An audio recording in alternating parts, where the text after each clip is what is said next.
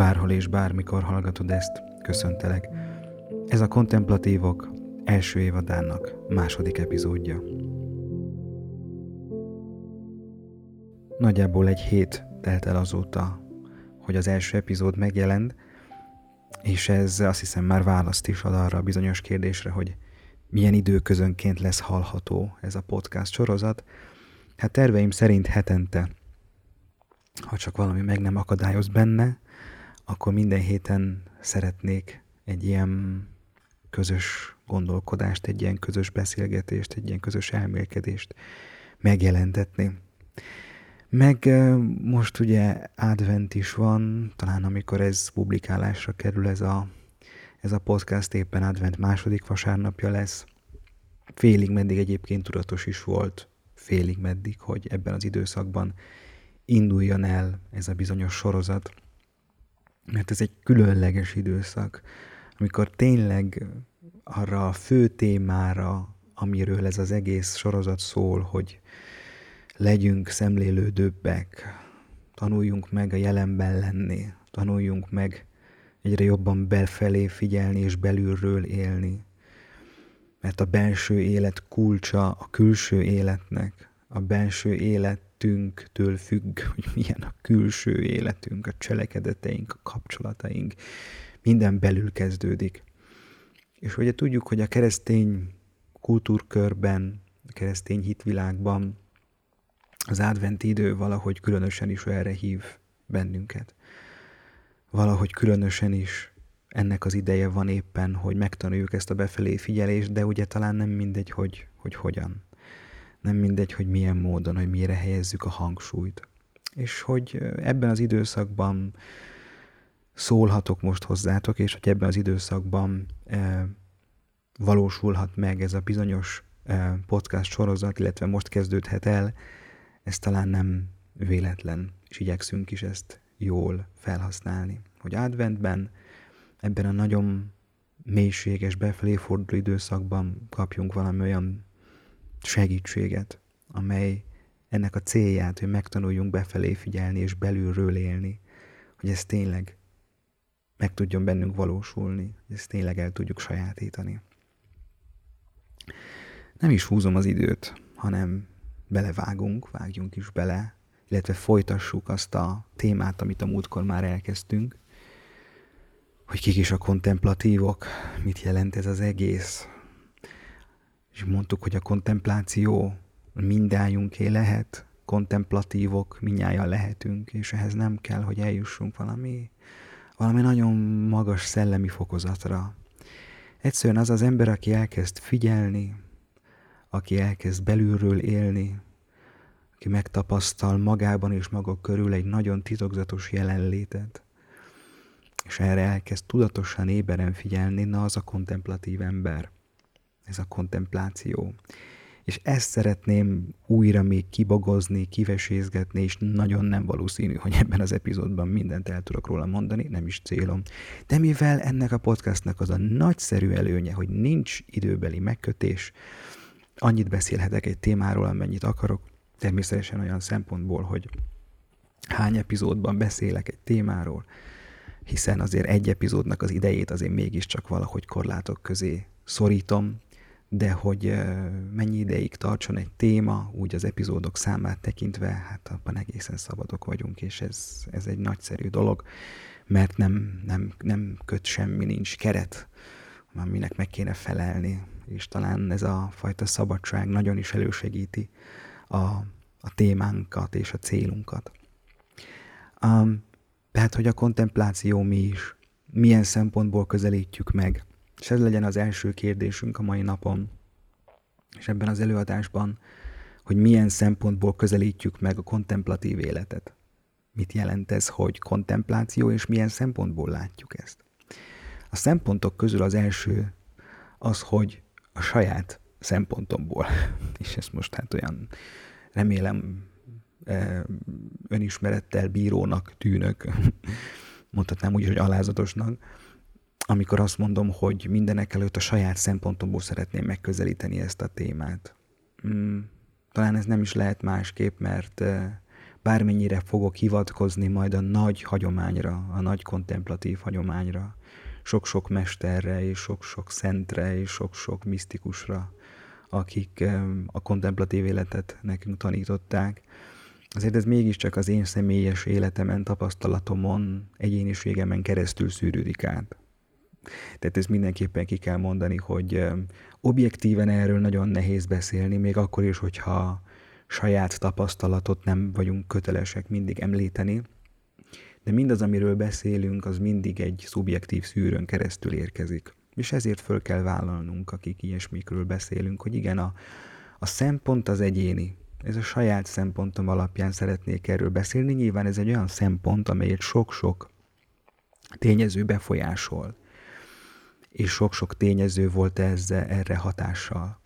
De mégiscsak, amit én most mondok, az az én saját meggyőződésem, amit lelkiismeretemben helyesnek és igaznak tartok.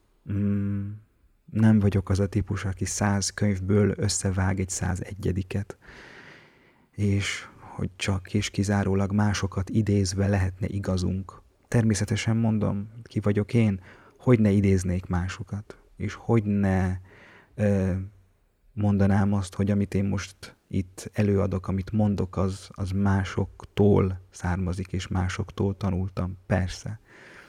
De van ebben nagyon sok minden, ami az enyém, ami az én sajátom, és ahogy összegyúrom, ahogy össze, összeillesztem a másoktól tanult dolgokat, az is, az is sajátos szempont. Azt hiszem, ezt föl kell vállalnunk.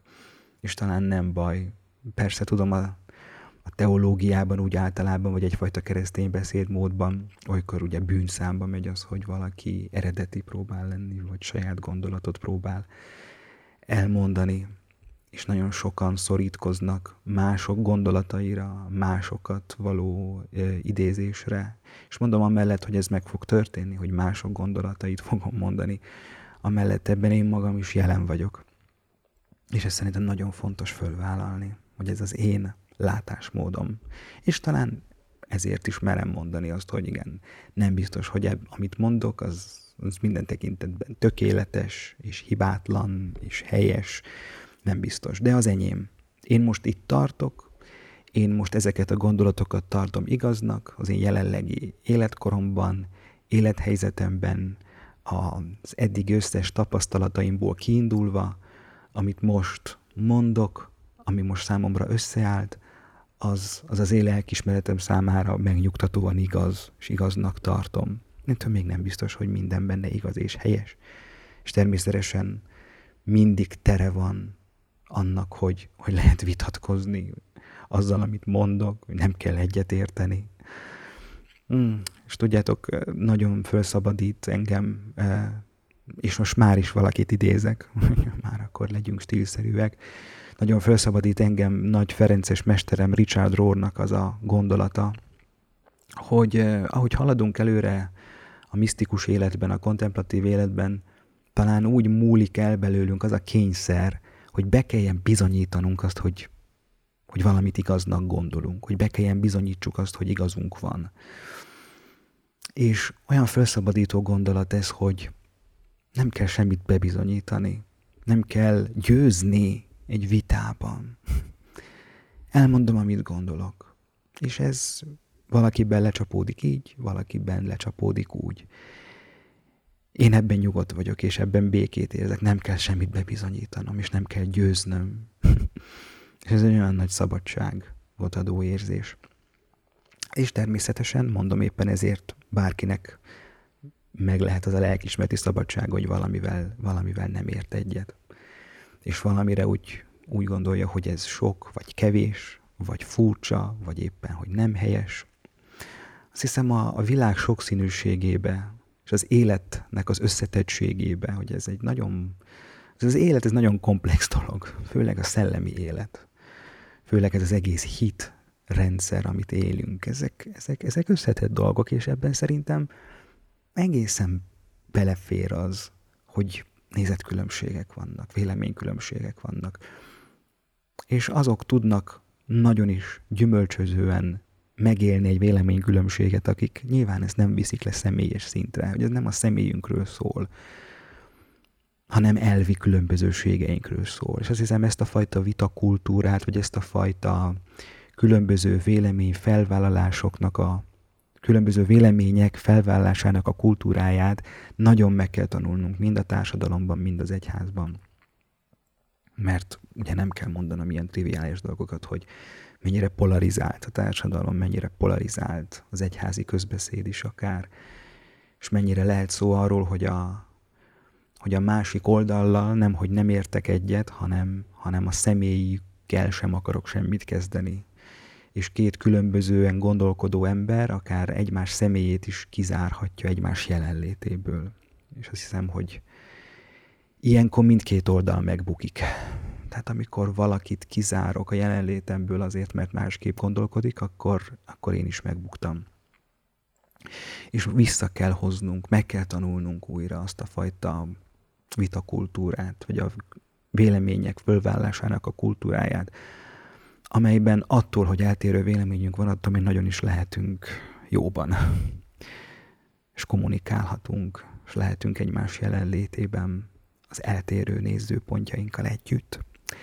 Na, ez csak egy ilyen bevezető gondolat ahhoz, hogy igen, én most saját magamból beszélek mindenek előtt, és mindaz, amit beemelek ezekbe a, az epizódokba, az az én saját szubjektív szűrömön már jócskán keresztül ment.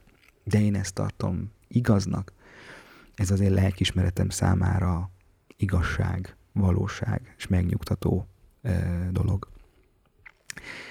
De természetesen milyen hagyományban helyezkedek én el mindenek előtt, és ugye ezt nagyon fontos kiemelni, természetesen hát akik ezt hallgatjátok, azért a nagyobb részetek nyilván ezt már tudja, és föltételezi rólam, vagy akár a, mondjuk a, a podcastunknak a kis logóját látva, amiben egy szép kelt a keresztet helyeztünk el, hogy nyilván a keresztény hagyomány öleli át mindazt, amiről én most beszélek, hogy a, ez a, a keretrendszer, amiben beszélünk, az a keresztény hagyományon belülről fog szólni, és hogy a kontemplációt, ezt az egész témát ezen belül helyezzük el.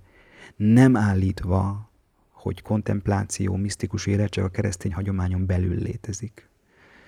Nem, ezt ki kell emelnünk, hogy misztika és kontempláció minden egyes olyan ember életében létezik. Fú, és itt most egy, mm, már hagy húzzam ki a gyufát, hagy mondjak egy olyan ami talán furcsa első hallásra, hogy igenis ez a, ez a valóság, amiről beszélünk, hogy kontemplatív valóság, misztikus hagyom, misztikus valóság, ott van azon személyek életében, akik, akik a saját maguk módján keresik azt a valóságot, amely a látható valóságon túl van. És ezzel a kategóriával, amit most mondtam, ezzel nagyon-nagyon-nagyon kitágítottam annak a lehetőségét, hogy hol jelenhet meg a kontemplatív valóság, a kontemplatív élet. Ebben benne van minden vallás, benne van minden filozófia, benne van minden őszinte emberi keresés. Az az ember, aki, aki valahogy, valamilyen módon túl akar látni mint azon, ami látszik, és belülre akar figyelni az ő belső világába ezzel párhuzamosan, és próbál jelen lenni a valóságban, és szemlélni a valóságot, és mondom ezen belül nem csak azt, ami látszik, hanem azt is, ami ezen túl van, az már is valamilyen módon, valamilyen szinten és valamilyen formában igenis közel van a kontemplációhoz. Ezért látjátok, már is kitágítottuk a kategóriát. A kontempláció létezhet mindenhol, minden egyes ember életében azok életében, akik nem zárkóznak be önmagukba. És azt hiszem ez egy nagyon fontos kritérium, hogy a kontempláció és misztikus élet biztos, hogy nincs, aki bezárkózik a saját egójába. Lehet ő, a katolikus keresztény teológus akár, vagy a zárt életet élő szerzetes, vagy egy olyan személy, aki külsőleg minden egyes vallás előírásnak megfelel. Ha bezárkózik a saját egójába, a saját igazságtudatába, és soha nincs jelen önmaga számára, soha nincs jelen Isten számára, soha nincs jelen a valóságban, hanem csak az egójának él, az nem kontemplatív, és nem él misztikus életet még akkor sem, hogyha kívülről nagyon is ezt állítaná magáról, vagy nagyon megfelelne egy olyan vallási előírás rendszernek, amelyre külső szemlélő azt mondaná, hogy na ő biztos, na ő biztos azt éli, na ő biztos azt tudja. Nem biztos. És lehet valaki, akiről a legkevésbé föltételeznénk, aki a mi kategóriáink szerint egyáltalán nem felel meg annak, amit vallási hagyománynak hívunk, lehet nagyon is kilépett az ego zárt világából, és megtapasztalt valamit abból a, abból a mindent körülölelő nagyszerű jelenlétből, ami ugye a célja a kontemplatív életnek, hogy észrevegyük. Tehát a kontempláció, a szemlélődés mindenhol, és minden ember életében megjelenhet, de mi, és ugye most visszatérünk ehhez, a saját hagyományunkon belülről szeretnénk erről beszélni. Én a keresztény hagyományhoz tartozom, és ezen belül szólnék erről a témáról.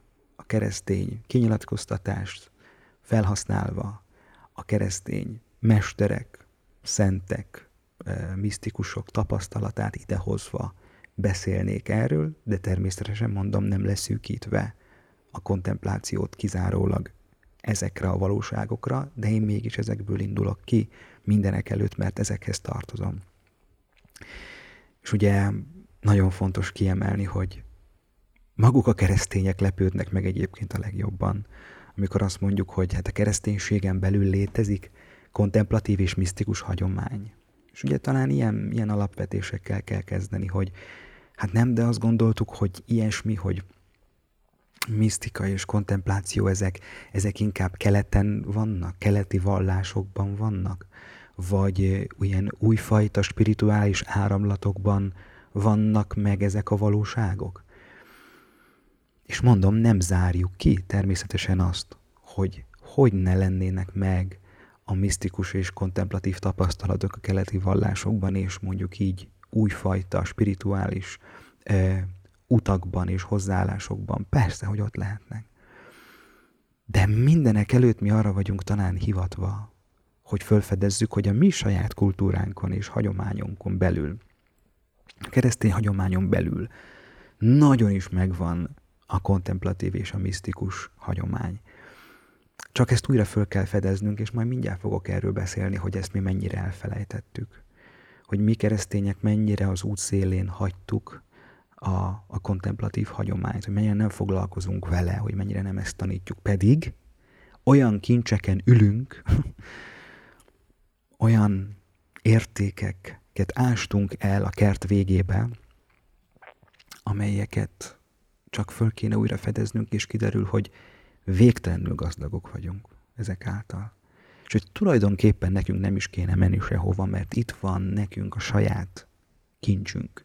Itt van nekünk az a saját ö, hagyományunk, amely azt hiszem olyan mélységben és olyan módon szól és beszél a benső életről, a kontemplatív életről, a misztikus életről, amely, amely, amely nagyszerű. és amelyet, hogyha csak egy kicsit így megkapargatunk így felülről, már érezzük, hogy na igen, ez ebben, ebben van, van mélység. Olyan mélység, amire, amire nagyon-nagyon vágyunk, és esetleg ezt eddig máshol kerestük, de most itt lehetőségünk van arra, hogy a saját kincseink között mindezt felfedezzük. És mivel a keresztény kontemplatív és misztikus hagyomány keretében beszélek erről a témáról, ezekről a témákról, nyilván ezért sok-sok olyan mester és sok-sok olyan szerző szava mm, és gondolata fog megjelenni ezekben az én epizódjaimban, amelyek ehhez a kontemplatív és misztikus hagyományhoz tartoznak. És ebből kiemelném akkor már is azt a hagyományt, amely számomra megint csak személyesen a legközelebb van. Ez pedig a kármelita hagyomány, ugyanis én a kármelita rendhez tartozom, és a kármelita rend két alapítója, illetve alapítója és társ alapítója mondjuk így, a Vilai Szent Teréz és Keresztes Szent János, akik, akik nagyon-nagyon mély nyomot hagytak a keresztény e, misztikus hagyományon, akik nagyon-nagyon letették az asztalra azok a, azt, a, azt a tartalmat, amely, amely, amelyből igazán mélyen meg lehet tanulni, hogy ez az egész mit jelent. Én ugye hozzájuk tartozom, nem csupán jogilag vagy intézményesen, hanem nagyon erős személyes kötődéssel is. És az ő tanításuk azt hiszem az, ami a legjobban meghatározza az én gondolkodásmódomat. Ezért nyilván az ő életük, az ő tanításuk nagyon-nagyon sokszor elő fog kerülni ezekben a, az epizódokban és ezekben az évadokban, hogyha már nézhetünk kicsit így jócskán előre, akkor őróluk azt hiszem sokat fogunk hallani.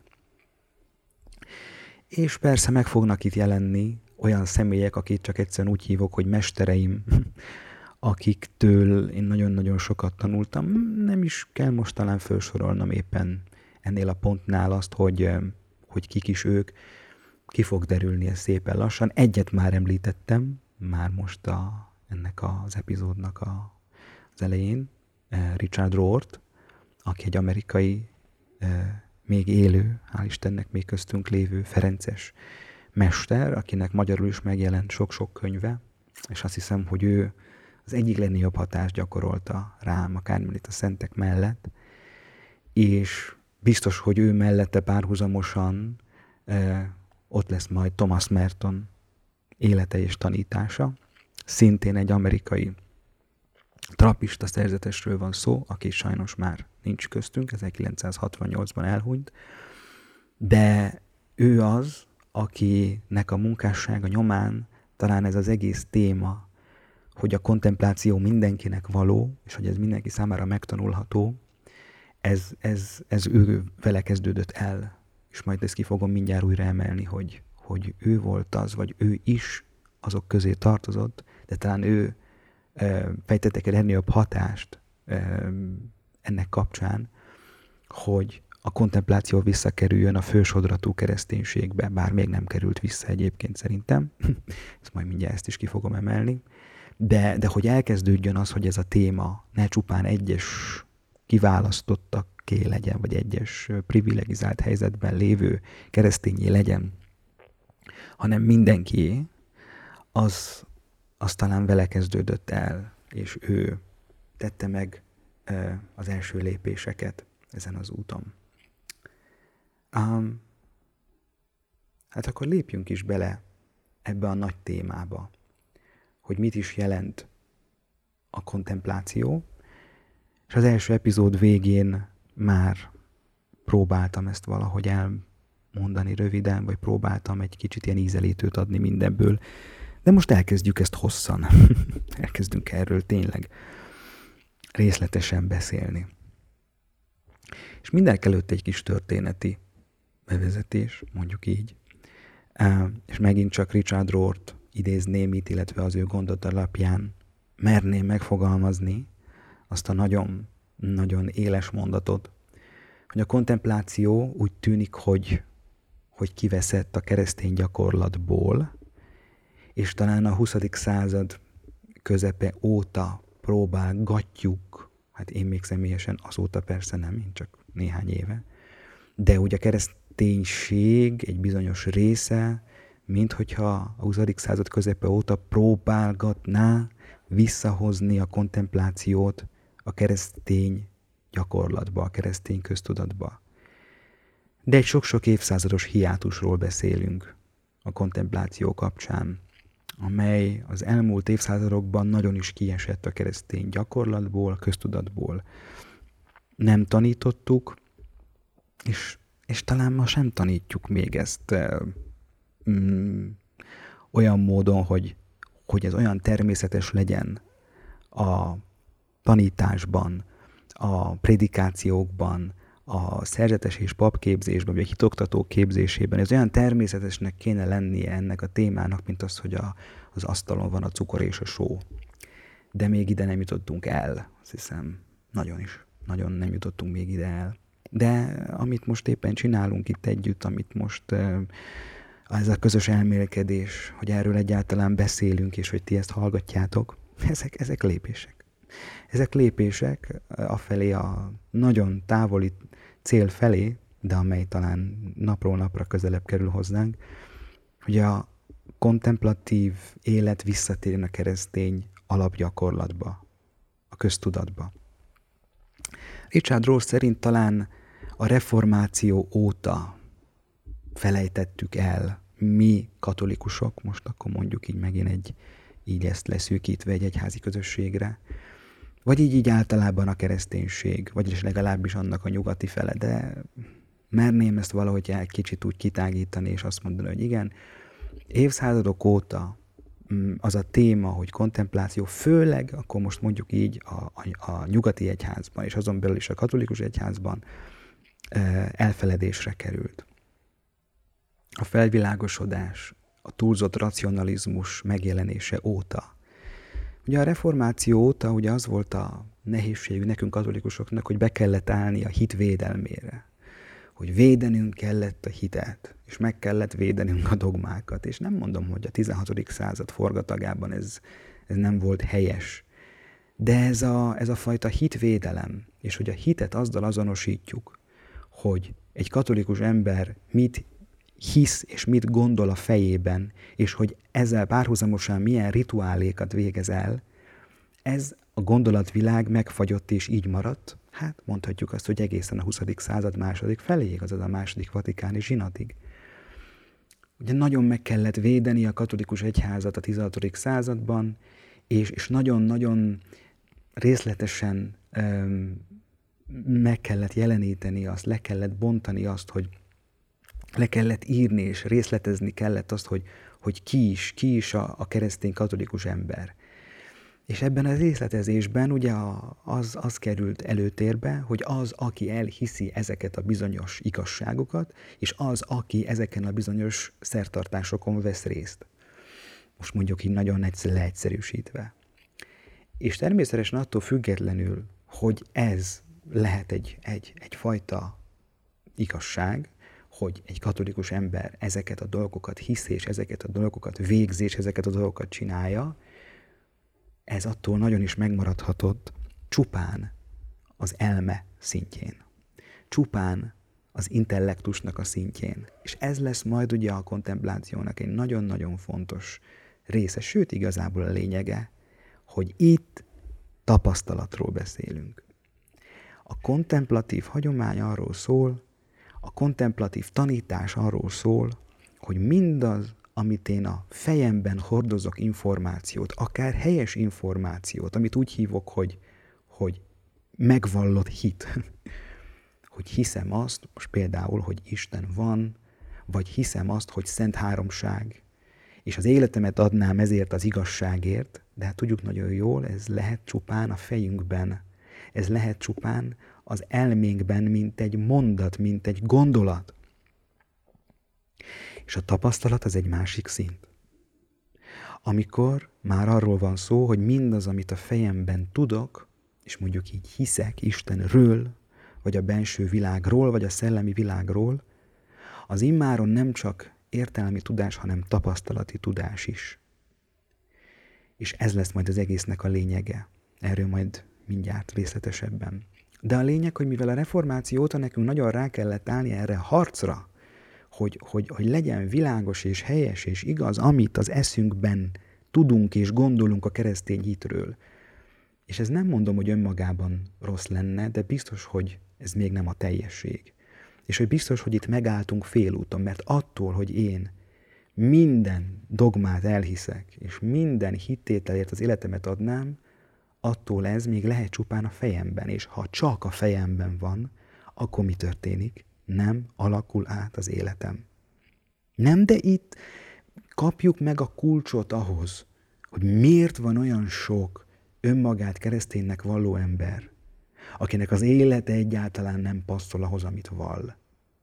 Mert a fejében van csupán mindez az elméjében, gondolat formájában, és ami csak az elmémben gondolat formájában jelen van, az egyáltalán nem biztos, hogy átalakítja az érzéseimet, a benső világomat, a kapcsolataimat, az Isten képemet, az én képemet, az erkölcsömet.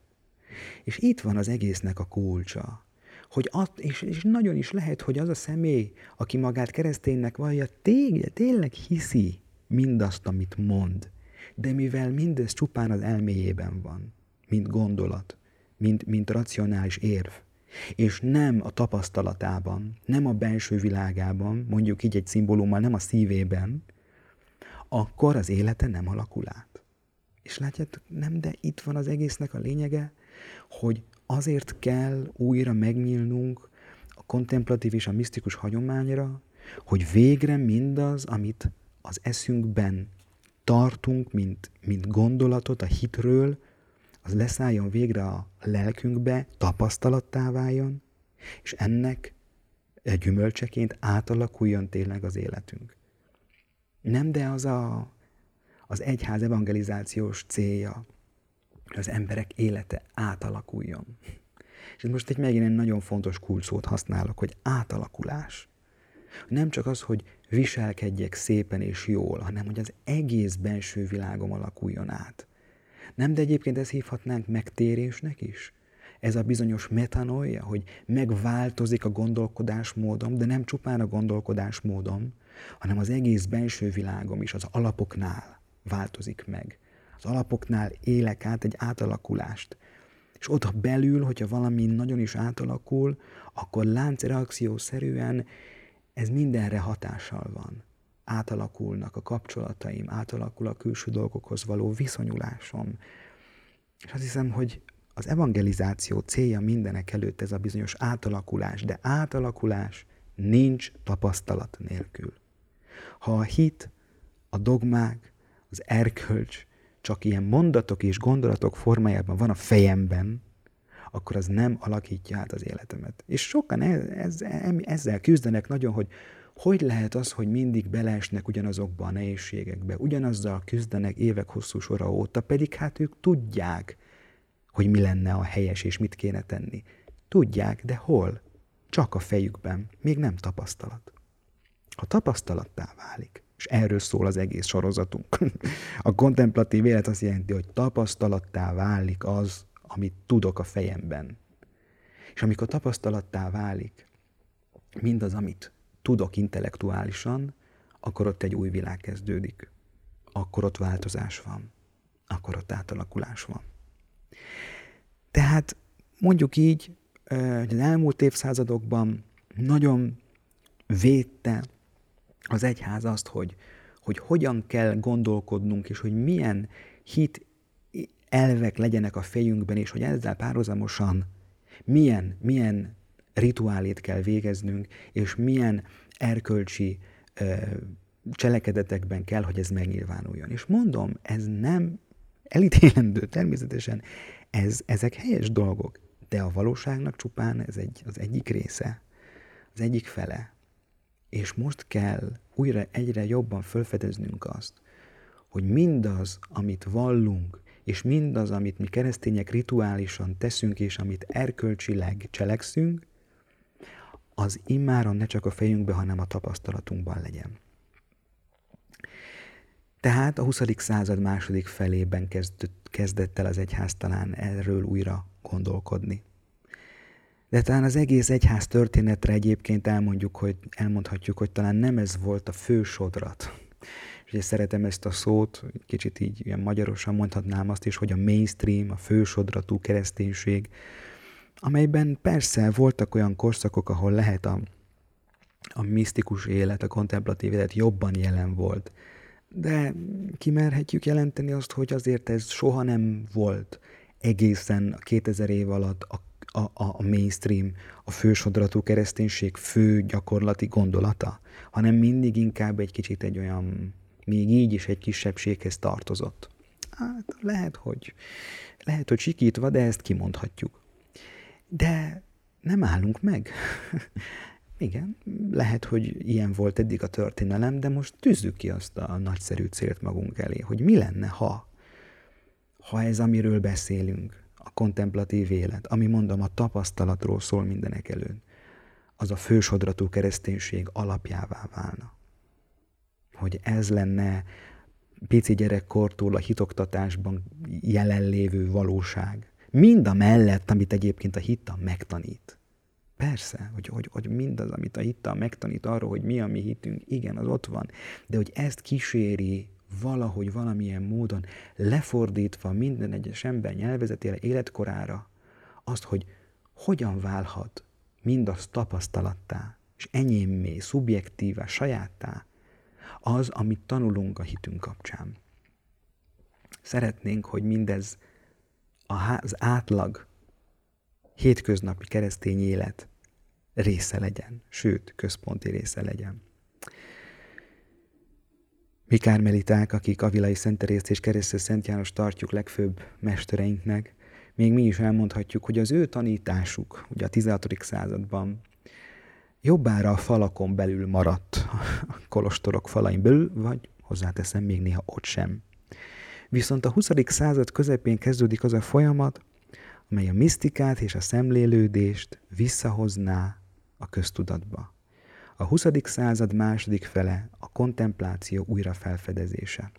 És említettem ezt a nagyon-nagyon fontos mester, Thomas Mertont, akinek a művei nyomán, akinek a, a tevékenysége nyomán talán elkezdődött az a folyamat, amely ma jócskán tart még, hogy a kontemplatív élet visszakerüljön a köztudatba, és visszakerüljön a kereszténységnek a fősodratába. És ugye mondjuk ki azt, hogy azért erre ma van egy nagy szomjúság is. És ezért, ezért van egy kicsit könnyebb dolgunk manapság a kontemplációról, hogy beszélünk, mert, mert, mert nagyon sokan szomjaznak erre. Nagyon sokan szomjaznak erre a mélységre. Nagyon sokakat nem elégít ki az, hogy tessék, adok neked egy vallási rendszert, hidd el, tartsd magad hozzá, és végezd el mindazt, ami, ami, ami en, amit ennek kapcsán el kell végezned, minden rituálét, és minden kötelezettséget tarts be. Nagyon sokan azt mondják, hogy köszönöm szépen, ezt ebből nem kérünk, ezt nem tudjuk megvalósítani, ez nem alakítja át az életünket. De mi lenne, hogyha akár a hit tudatos átadása mellett már is megpróbálnánk átadni annak a valóságát, hogy ez hogyan válhat belső tapasztalattá, azaz élet átalakítóvá. És nagyon-nagyon sokan vágynak erre, hogy mi ez a bizonyos mélység, mi ez a bizonyos rejtett valóság, ami által ö, belső tapasztalatom lehet, és ami által egy olyan erőforrásom lehet, ami, ami egész életemben, a legnehezebb helyzeteimben és körülményeim között is, is megvan, és tudok belőle élni és táplálkozni. És átalakítja az én képemet, átalakítja az érzéseimet, átalakítja a kapcsolataimat, hogy mi ez. Nagyon sokakat ez érdekel. Nagyon sokan megnyílnak erre a bizonyos valóságra. És éppen ezért talán most így a 21. században, nem mondom, hogy az elején, mert már nincs annyira eleje, hogy 2020 van, van erre egy nagy nyitottság, és emiatt van egy nagyobb lehetőségünk is, hogy ezt újra felfedezzük, és hogy erről olyan módon beszéljünk, hogy ez tényleg megtanulható legyen mindenki számára, és hogy aki ezt megtanulja, aki ezt valahogy magáévá teszi, aki eljut ehhez a tapasztalathoz, annak tényleg valóban eh, átalakuljon az élete. Szeretnénk a szemlélődést demokratizálni. Jaj, de jó ez a szó, demokratizálás. A szemlélődés szó kicsit terhelt egyébként a köznyelvben. Sokszor azt gondolhatjuk, hogy egy szűk kiválasztott körnek való valóság ez. Vagy hogy egy magas röptű életforma, vagy egy magas röptű imaforma. De hát a múltkor is tisztáztuk már ezt, hogy, hogy nem erről van szó a szemlélődés kapcsán. A szemlélődés, a kontempláció, a keresztény lét alapjához tartozik. Sőt, engedjétek meg, hogy úgy mondjam, hogy az emberi lét alapjához tartozik. Hogy ne lenne egy, egy egészen emberi dolog az, hogy valaki elkezd figyelni, valaki elkezd leállni, megállni, valaki figyel a valóságra, ami körülötte van, és nem csupán a fantáziájában él, valaki elkezd befelé nézni, befelé figyelni. És ezt, és ezt mi keresztények persze, hogy egyébként majd, hogy nem, majd ez majd jön, keresztény szóhasználattal és szimbólumrendszerrel fogjuk kifejezni, de most azért fogalmazok kicsit ilyen tágabban, hogy mindenki értse azt, hogy ez az emberségünkhöz tartozó téma, és nem csupán a vallásosságunkhoz tartozó téma. Hogy hallottátok egyébként itt a, a, a közben, miközben beszéltem, sokszor emlegettem a, a misztikát, mint kifejezést. Um, és valakiben fölmerülhet a kérdés, hogy most ez hogy is van? Kontempláció, misztika, az most egy ilyen szinoníma, fölcserélhető. Mondhatjuk így is, igen, hogy a szemlélődés tágértelemben szinonimája a misztikának, sok értelemben felcserélhető kifejezések, de azért különbség is van köztük.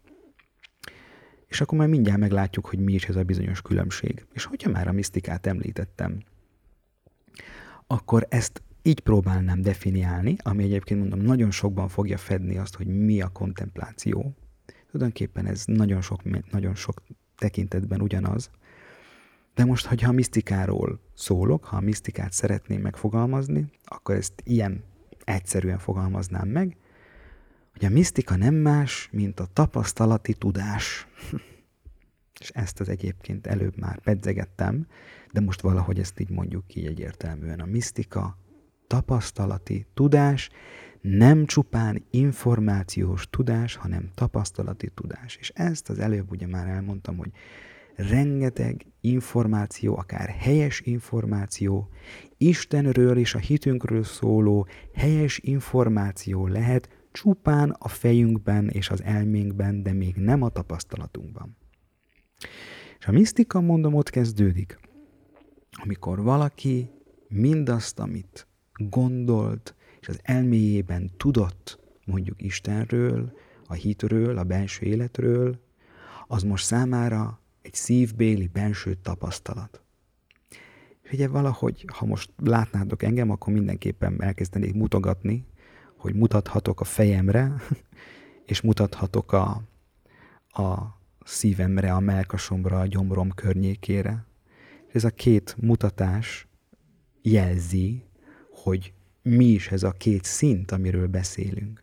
Hogy egy dolog valamit fejben tudni csupán, és egy másik dolog azt szívben, gyomorban, ott valahol melkasban tudni. Bocsássatok meg ezt a nagyon szomatikus megfogalmazás, de, de itt van az óriási különbség.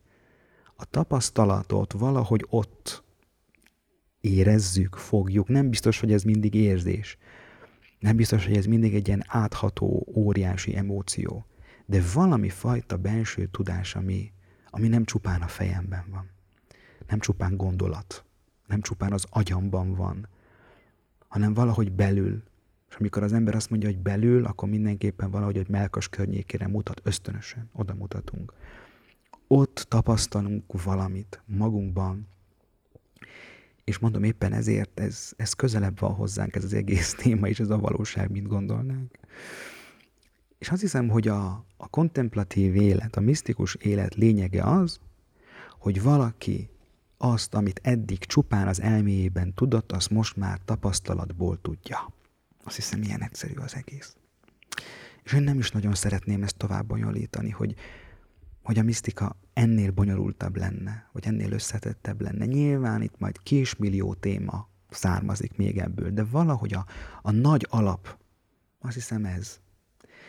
És hogy az információs tudás leszáll a szívembe. Az információs tudásból tapasztalt tudás lesz. Egyébként ez annyira, annyira bibliai. És itt engedjétek meg, hogy bibliai idézetként itt ugye Jobb könyvét idézzem, Ugye Jobb, aki egy óriási sötét éjszakán a szenvedésnek a poklán ment keresztül, és a könyv végén ugye ott van az ő, az ő ö, szenvedésének a gyümölcse. Ott van a cél, ami miatt ő ezen az egészen keresztül ment. És ugye ez, ez nem az, hogy ő megértette, hogy miért szenvedett. Mert ugye Jobb könyvének ez lenne valahogy az ilyen nagy költői kérdés, hogy miért szenved az ártatlan, de már lelövöm a poént, már spoilerkedek. E, erre nincs válasz jobb könyvében, hogy miért szenved az ártatlan. Viszont van egy másfajta válasz. Mikor Jobb azt mondja Istennek, hogy eddig hírből ismertelek téged, de most már az én szemeim látnak téged. És itt van összefoglalva mindaz, amiről eddig beszéltünk.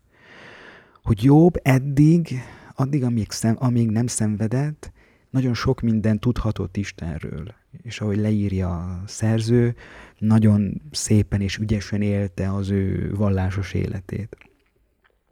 De úgy tűnik, hogy Istent még nem ismerte tapasztalatból.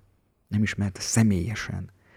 És ez a pokoli sötét éjszaka, amin keresztül ment, azt hozta meg az ő életébe, hogy mindaz, amit eddig ő Istenről tudott, az tapasztalattá váljon. Eddig csak hírből ismertelek téged, mondja ő, eddig csak a fejemben voltak információk rólad, egészíthetjük ezt így ki, de most már az én szemeim látnak téged, azaz most már megtapasztaltalak. Most már tudom ki vagy, nem csak azért, mert mások mondták, nem csak azért, mert én a, az elmémben ezt tudom és hiszem, hanem mert én ezt a benső világomban, a szívemben, az érzéseimben tapasztalom. és, és itt állunk meg, mert a tapasztalatot nagyon nehezen tudjuk kifejezni. A tapasztalatról nem tudok senkit meggyőzni. nem tudom elmondani, hogy az milyen. Akik tudják, akiknek tapasztalatuk van, azoknak viszont nincs is szükségük sok szóra, hogy ezt kifejezzék, csak egymásra néznek és tudják. Akiknek nincs viszont tapasztalatuk, bár lehet óriási uh, hit anyag van a fejükben, információs szinten, és doktorátusok özöne van a fejükben, az viszont nem érti, hogy mit jelent a tapasztalat. És hogy akik tapasztalattal rendelkeznek, azok miért beszélnek máshogy Istenről, egyházról, világról, hogy ezek a nagy misztikusok is olyan nehezen érthetők néha, olyan furcsán beszélnek, hogy nem a, nem a nagykönyv szerint beszélnek, hanem olyan más, olyan furcsa. Igen, mert az ő látásmódjukat áthatja ez a tapasztalat, ami kifejezhetetlen. Mindent másképp látnak emiatt. És látjátok, ide, ide megyünk. Ez az egésznek a célja, hogy tapasztalatunk legyen Isten jelenlétéről, tapasztalatunk legyen arról, hogy mit jelent az, hogy ő szeret, és hogy ő jelen van, és hogy ez az egész belső világ számunkra valóság, és, és, és általunk megfogható legyen, hogy tapasztalat legyen. Ez a cél, mert ez a tapasztalat mindent átalakító erővel bír. A jelenlétnek ez a tapasztalat, és majd jócskán ki fogjuk emelni azt, hogy mennyi mindenre van ez hatása az életünkben, miben változunk meg, amikor végre tapasztalatunk lesz. Csak ez kifejezhetetlen, ez egy, ez egy dadogás. De aki, aki tudja, az, az úgy is tudja, aki pedig nem tudja, annak mindenképpen lehetősége van arra, hogy majd egyszer megtudja. A tapasztalatot senkinek nem lehet megtanítani. Én sem tudom senkinek megtanítani. Ez a podcast sorozat sem azért van, hogy megtanítson egy tapasztalatot, mert azt nem lehet. Azt nekem kell megtapasztalni. Viszont eljuthatunk a tapasztalatnak a küszöbéig. Valahogy megnyílhatunk arra, hogy, hogy igenis befogadjunk egyfajta tapasztalatot, és majd lesz szó róla, hogy, hogy mindezt hogyan lehet megcsinálni, hogyan lehet elmenni a küszöbig. De én csak a küszöbig tudok mindenkit vinni, és minden szerző és minden mester csupán a küszöbig tud bennünket vinni. A tapasztalatot nekünk kell megszerezni. És ez általában egyébként nem kellemes módokon szokott bennünk megszületni. Lesz majd erről szó. És ez pont ugye jóba leginkább bizonyítja, hogy igen, nagyon sokszor a szenvedés tapasztalata, a fájdalom tapasztalata az, amely végre felébreszt bennünket. Ami által megvilágosodunk. és akinek, megint csak mondom, akinek van tapasztalata, az tudja, mit jelent ez, hogy átmentünk az életünkben néhány pokoli bugyron és borzasztó sötét éjszakákon, de az jött létre bennünk, amiről itt Jobb is beszélt. Megismertük Isten tapasztalatból. Fölfedeztük a benső világunkban lévő jelenlétet tapasztalatból, és elkezdtünk belőle élni tudatosan, és elkezdtük tapasztalni ennek az átalakító erejét. Na, hát akkor ez legyen mára ennyi. Megint egy kis ízelítő mm, arról, hogy mi is itt a, a lényeg, és mi a témánk. És ezt fogjuk jócskán kivesézgetni még a következő epizódokban.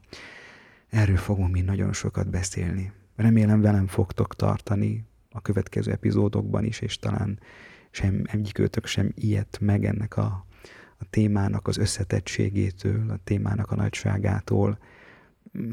Elnézést az én saját dadogásomért is, de valahogy ez egy olyan téma, ami, ami ezzel jár amit nagyon nehéz kifejezni. Persze kifejezhetném ezt ilyen nagyon szép, ilyen papírízű elméletben is, és felolvashatnék valami nagyszerű szöveget.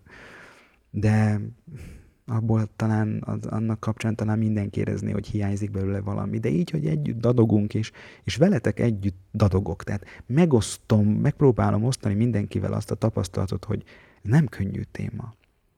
Erről dadogunk, keressük a gondolatokat. Vannak jó kifejezéseink, vannak kevésbé jók. Valamiről világosan beszélünk, valamiről kevésbé. Vállaljuk föl, hogy ez ilyen. És hogy mi keresztények, és hozzáteszem, mi így, nem tudom, teológusok vagy prédikátorok, nem azok vagyunk, akik, akik minden tökéletes, kristálytiszta világossággal ki tudunk fejezni. Mert az úgyis csak egy része annak, ami a valóság. Van egy másik rész, a, ami, ami sötét, ami, ami, ami misztérium, ahol, ahol dadogunk, ahol csak szimbólumaink vannak. És érdemes behozni ezt a másik oldalt is, és ez nagyon megtanít bennünket egy ilyen teológiai alázatra. Hogy igen, Isten jelenlétében dadogunk, de a dadogók értik egymást. Remélem ti is értetek engem is, és velem együtt vagytok ezen a hullámhosszon. Szép adventi napokat kívánok minnyájatoknak, és találkozunk legközelebb.